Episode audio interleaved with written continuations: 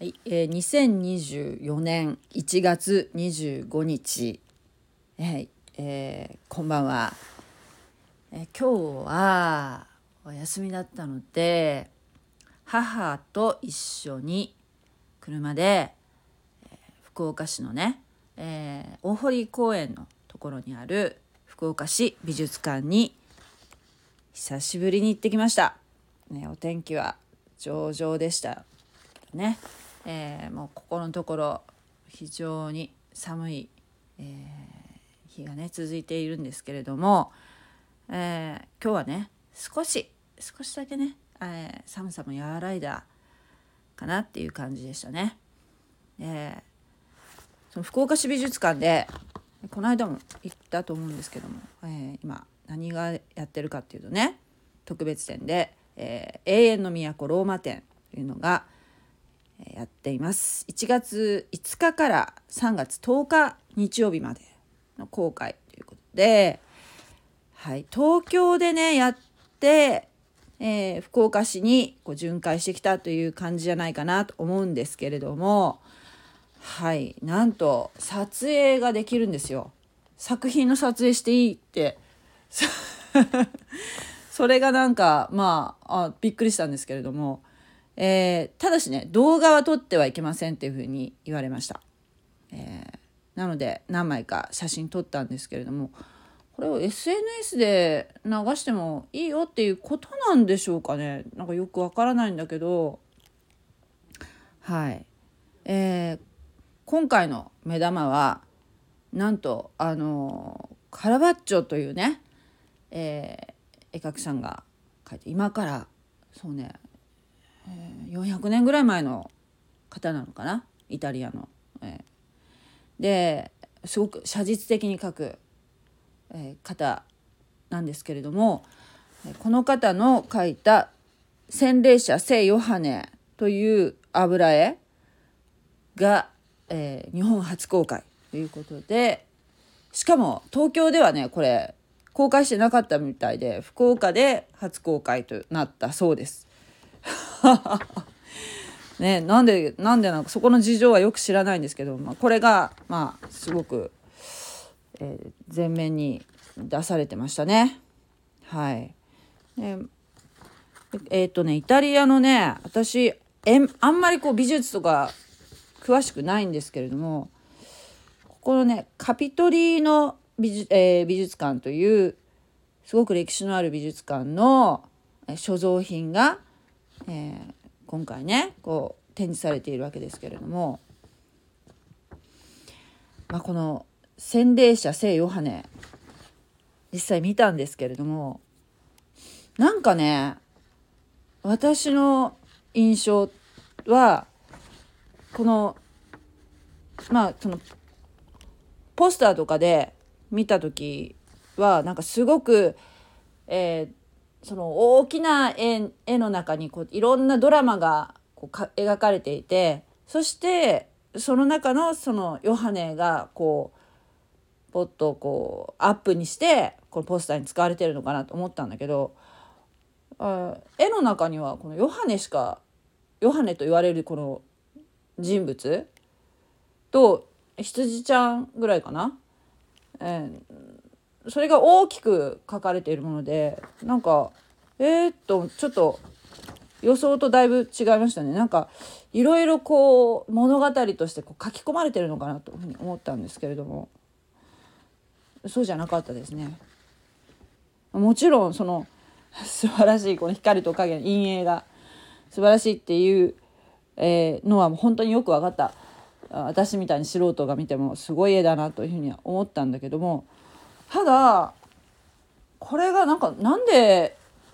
洗礼者ヨハネなのかなっていうふうに思いました。うん。ななんかまずこの描かれているのが少年の裸の少年。なんで裸なのかなと思ったりね。うん。まあちょっとお尻の下に毛皮的なものがあるからまあその毛衣をね着てそして、えー、荒野でね、えー、活動していたというふうに聖書に記述があるから、まあ、ちょっとちらっとこうお尻の下にけなんか毛皮を引いてるからまあそれっぽいって言ったらそれっぽいんですけれどもこのお羊もまあそうねまああの神様にお捧げするその神の子羊っていうのをこうまあそれを何て言うかな暗示しているのかなっていうふうに思ったり、えー、この洗礼者ヨハネっていうのはイエス・キリストがこの地上で活動される前から、えー、交渉外に入られる前からこう何て言うんでしょう梅雨払いのようにね梅雨払いのようにこう先駆者として、えー、みんなに悔い改めなさい神の神の国は近づいたから悔い改めなさいっていうふうに、えー、登場した、え、人物なんですね。え、イエス様とは実は親戚？いとこかな？いとこの関係にあるっていうふうに聖書には書かれてるんですけれども、えー、だから、まあ、登場した時点でおそらくこんな少年ではないと思うんですよね。少年ではないと思うんだけどどう見てもこれは少年だなっていうふうに、まあ、その書いた方のこの何、えー、て言うんでしょうね好み なのかあまあこちらを向いてこうちょっと微笑んでいるようなね体をひねって でもなんか裸である意味がなんかよくわからないんですけれどもまあそんな感じだったんですけど。ただなんかこれやっぱり私がなんかちょっと思ったのとあのやっぱり皆、えー、考えてることやっぱ一緒のこと考えてる方もいてこれはあの洗礼者聖ヨハネっていうふうに書いてあるけれども実は、えー、イサクあのアブラハムの息子のイサクがこう捧げられる神様に捧げられる時に、えー、結局イサクは殺さなくても済んだんだよねあのお羊が代わりのその生贄となるお羊が用意されてたからね。それで、えー、天使が止めに入って、えー、イサクはそこで命を取り留めるんですけれどもなんかそこのシーンでもいいんじゃない？そこのシーンの方がなんかしっくりくるかな？なんかと私は思ったんですけれども、えー、なんか今いろいろと考えさせられる ものでした。でカラバッチョっていうこの絵描きさんは、えー、どこで知ったかっていうと私 YouTube の山田五郎さんのあのね西洋画をとかの解説をしている、えー、チャンネルがあるんですよね。ご存知の方も多いと思うんですけども。それでカラバッチョっていう画家のことを知ったんですけども。まあなんかすごく波乱万丈でこう何て言うの粗暴な性格なのか。なんか知らないけど人殺しを何回かしてるらしくてそのたんびにこうイタリア中をね逃げ回って、えー、その間、まあ、この作品をね書いてらっしゃるというね、えー、方っていうのをなんかその時に知ったんですけれどもああの絵描きの人が描いたんだなって思いながらまあ見たんですよね。だからちょっと予備予備知識があって見るとなんかいろいろ考えさせられるなっていうふうに思ったんですけれどもあとこのカピトリーノ美術館っていうところなんですけどカピトリーノのなんだろうメスオオカミっていうあのブロンズ像有名な作品があるんですけどそれの複製なんですけれどもそれがまずこう部屋にその展示室に入ったらすごく目を引いててあのローマのローマのねあの伝説っていうか始まりっていうのはこのなんかなんていうの？この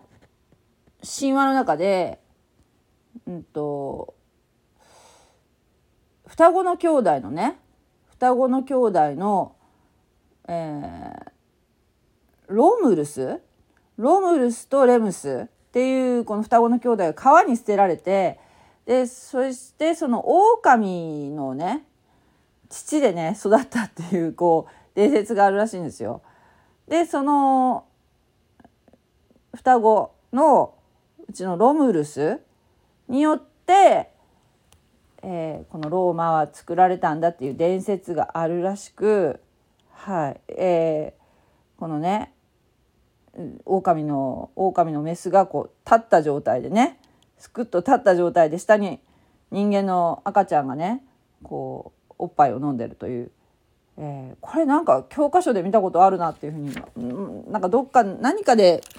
見たことがあるぞっていうような感じでこの私でもねなんか見たことがあるっていうふうに気づく像でしたけれどもはい。あのこれも、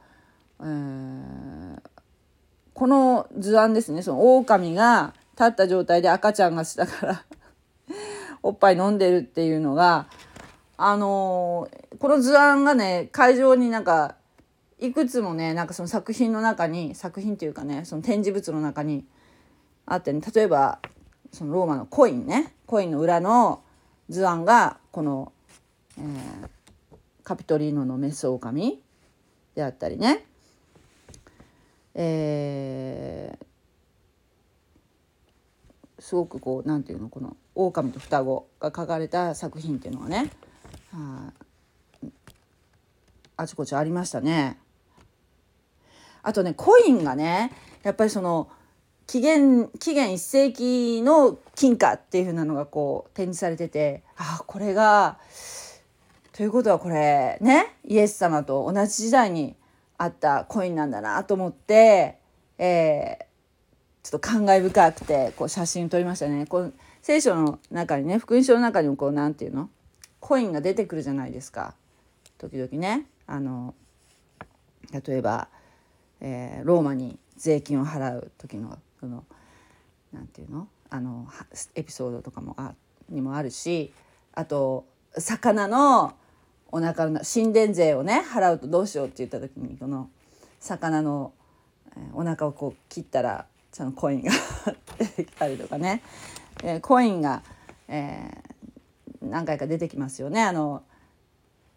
例えばあれもそうだね、えー、ユダがイエス様を銀貨30枚で売っちゃったっていうね。ああの時も出てくるし。そのなんかあまあ、いくつかコインがね飾ってあったんだけどそそそれ見ながらあこれはひょっとしたらねイエス様が手にしたやつかもしれないなとか思ったりその時代の人たちがこうね使ってたんだと思うとねすごくねワクワクしました。はい、あとはですねそうねあやっぱりその何て言うの大理石？大理石の像がねすごくね印象的っていうかたくさんはないんだけどもあのね例えばねあそうそう。あのねアウグストゥス初代皇帝アウグストゥスの像があった。あのえっとねこの人の在在任中在位は紀元前27年からえー、期限14年までなんだけどもほらあのー、どこだっけ？マタイマタイだっけ？マタイの福音書だっけ？えー、違う。ルカの福音書。ルカによる福音書の2章に、えー、その頃皇帝アウグストゥスが全領土の住民に登録をせよとの勅令が出た勅命が出たっていうのがありますよね。あの要するに住民住民登録の命令が出てそれで、えー、イエス様のお父さんとお母さんあのヨセフさんとマリアさんはあ住民登録のために、まあ、マリアさんが身重なのにね身重なんだけどこの2人は、えー、ベツレヘム？ベツレヘム、まあよえっ、とダビデのダビデの子孫だから2人がねだから、えー、ベツレヘムに旅をするんですよね。でそこでイエス様を産むわけですよ。そこのあの住んでたところはガリラヤ？ガリラヤの人なのかな？ガリラヤからベツレヘムまで、えー、徒歩で行ったんじゃないの、えー、その時その命令を出したのがこのローマ当時がローマの支配下にあったから住民登録に行けっていうふうに言われてその自分の本籍があるところに行って登録しに行ったんじゃない？それでベツレヘムで生まれるんだよね。うん。その時の皇帝の像があった胸像があったと。うん。だからさなんかああこの人なんだ とか思って。感慨深かったですね。アウグストスね。皇帝アウグストス。それからあとはすごいね大きなね顔があったんですよ。大きなのが。顔だけで1.8メートルのね。これなんかね足とね手のねもあったんだけどこれがねあれだよコンスタンティヌス？コンスタンティヌスっていう皇帝の巨像の顔の部分と足の部分と手の部分。だからもう大きな一つのものだったんでしょうけど昔はね。だけどそれがこう何て言うかな。顔のそれの顔の部分と足の部分と手の部分がね展示されてたんですけどこれがもうでかかったですね。はい、この方は在位が紀元306年から337年まで。で、えー、なんでこの人が歴史上ではどういうことをしたか人かっていうとあれだってあのちょっと私手元の資料を読むと読むと性的の聖帝マクセンティウスとの戦争中に空中に十字架を見て戦争中ですよ。戦争中に空中に十字架を見てこれにて勝てという言葉が聞こえたので、えー、それで十字架の旗を掲げ戦って勝利して最終的に単独の皇帝となりましたと。でこれ以降十字架はローマ帝国公認のキリスト教のシンボルとなりましたっていうエピソードがあってこの人の大きな像だからすごくこんな大きな像を作らせることができたってことはすごくリアルなんですよ。足とかも。よく作ったなと思ったんだけど手もすごいでかいけどすごいこうリアルですごいなっていうふうに思ったんだけどこういうのをこう作らせることができたっていうまあ人なんでしょうけどもつまりローマ、えー、この人がミラノ直令っていうのを出してキリスト教がそれまで迫害されてたのね。キリスト教は迫害されてた。ユダヤ人からも迫害されそして、えー、ローマからも迫害されっていうこうもうすごい辛い時代がずっと続いてたんだけどこの人この人がこうロー、うん、もう迫害をしませんと。勝利したからね 迫害しませんっていう勅令を出したことによってえー、なんていうの？キリスト教がえー、あれですよ。国境になっていくわけですね。でそのその時の皇帝っていうふうなことになるんでしょうけど。はあ私ちょっと世界史取ってなかったからあれなんだけど。これかとか思いながら、まあ、その国境になったのはまああれですよ。あの、まあ、日本人が「あなた宗教何ですか?」って言ったらまあ神道とか言ったり、まあ、仏教って言ったり、まあ、その時によって正月は神社に行って葬式は仏教で行うみたいな人が大半であるようにねなんか本当に今信じてるわけじゃないけども、まあ、ガチの信者っていうよりこうまあなんとなく親がそれを信仰してるからっていうようなそういうライトなライトなっていうかまあね信じてる人と信じてない人っていうのがまああまあごちゃごちゃみたいなねことになっちゃうからまあみんなはい国境にしますっていうのはねだからいいやら悪いやらなんですけれどもまああのとにかくこのミラノチョコレーっていうものを出した方の像があったよっていうことですね。コンスタンティヌスですかね。はい、えー、というのがあったりね。でこのね大きな、えー、大理石の像とかねこのヨハネの洗礼者ヨハネの、えー、絵とかね見てすごいなすごいなと思ってていたんですけれども私的にはですよもう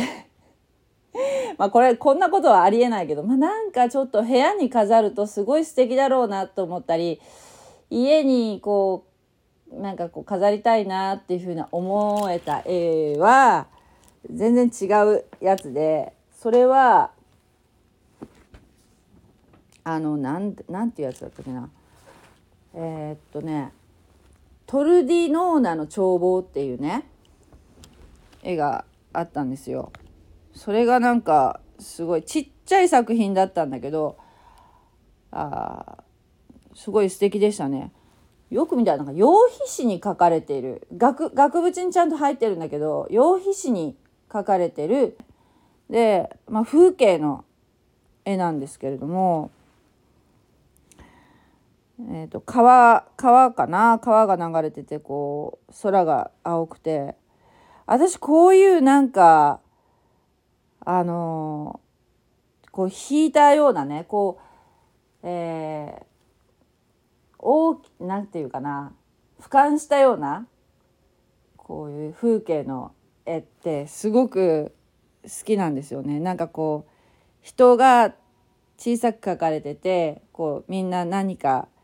こう生活してるというか営みがこう遠くからこう見てるようなね。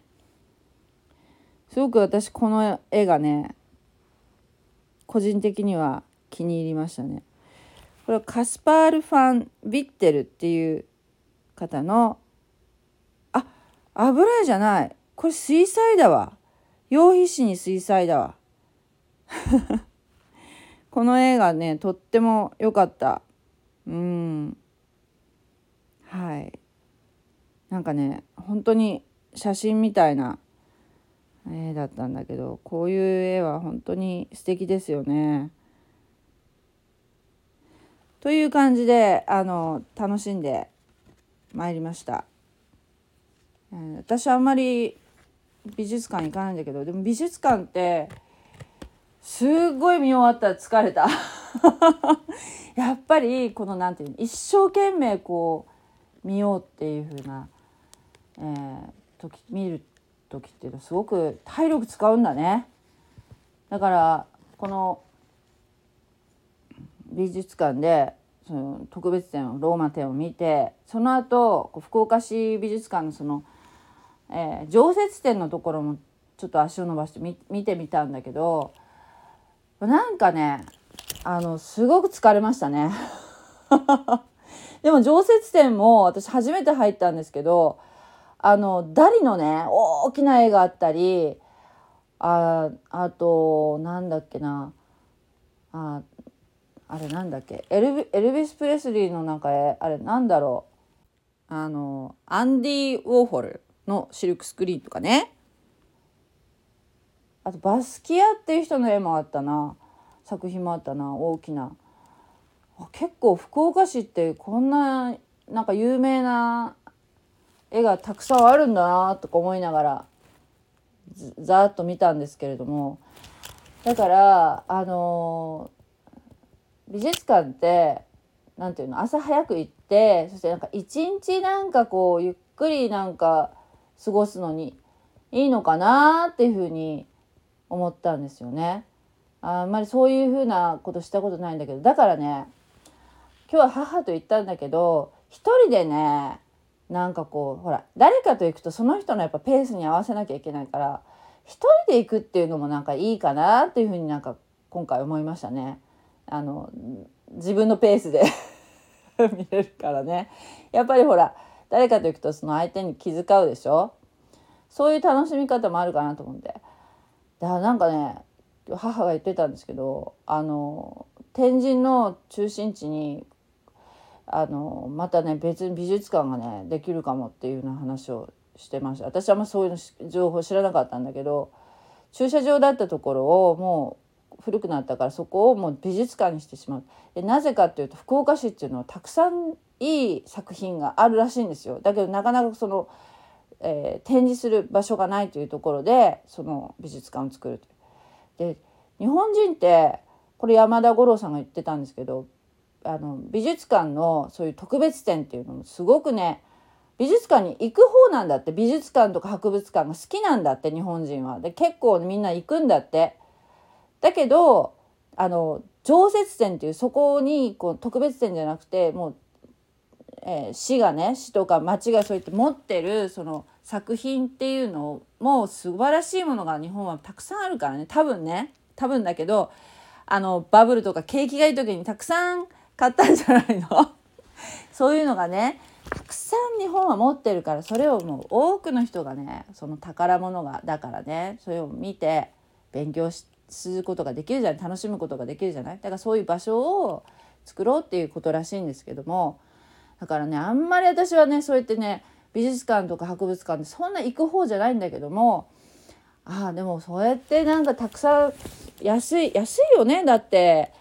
そんな世界のさその宝をさこう見る見せていただけるわけですからね、まあ、その1,800円ぐらいしたけどでもそれをさこうね運んできて、えー、もう歴史あるものが見れるわけだからね。それは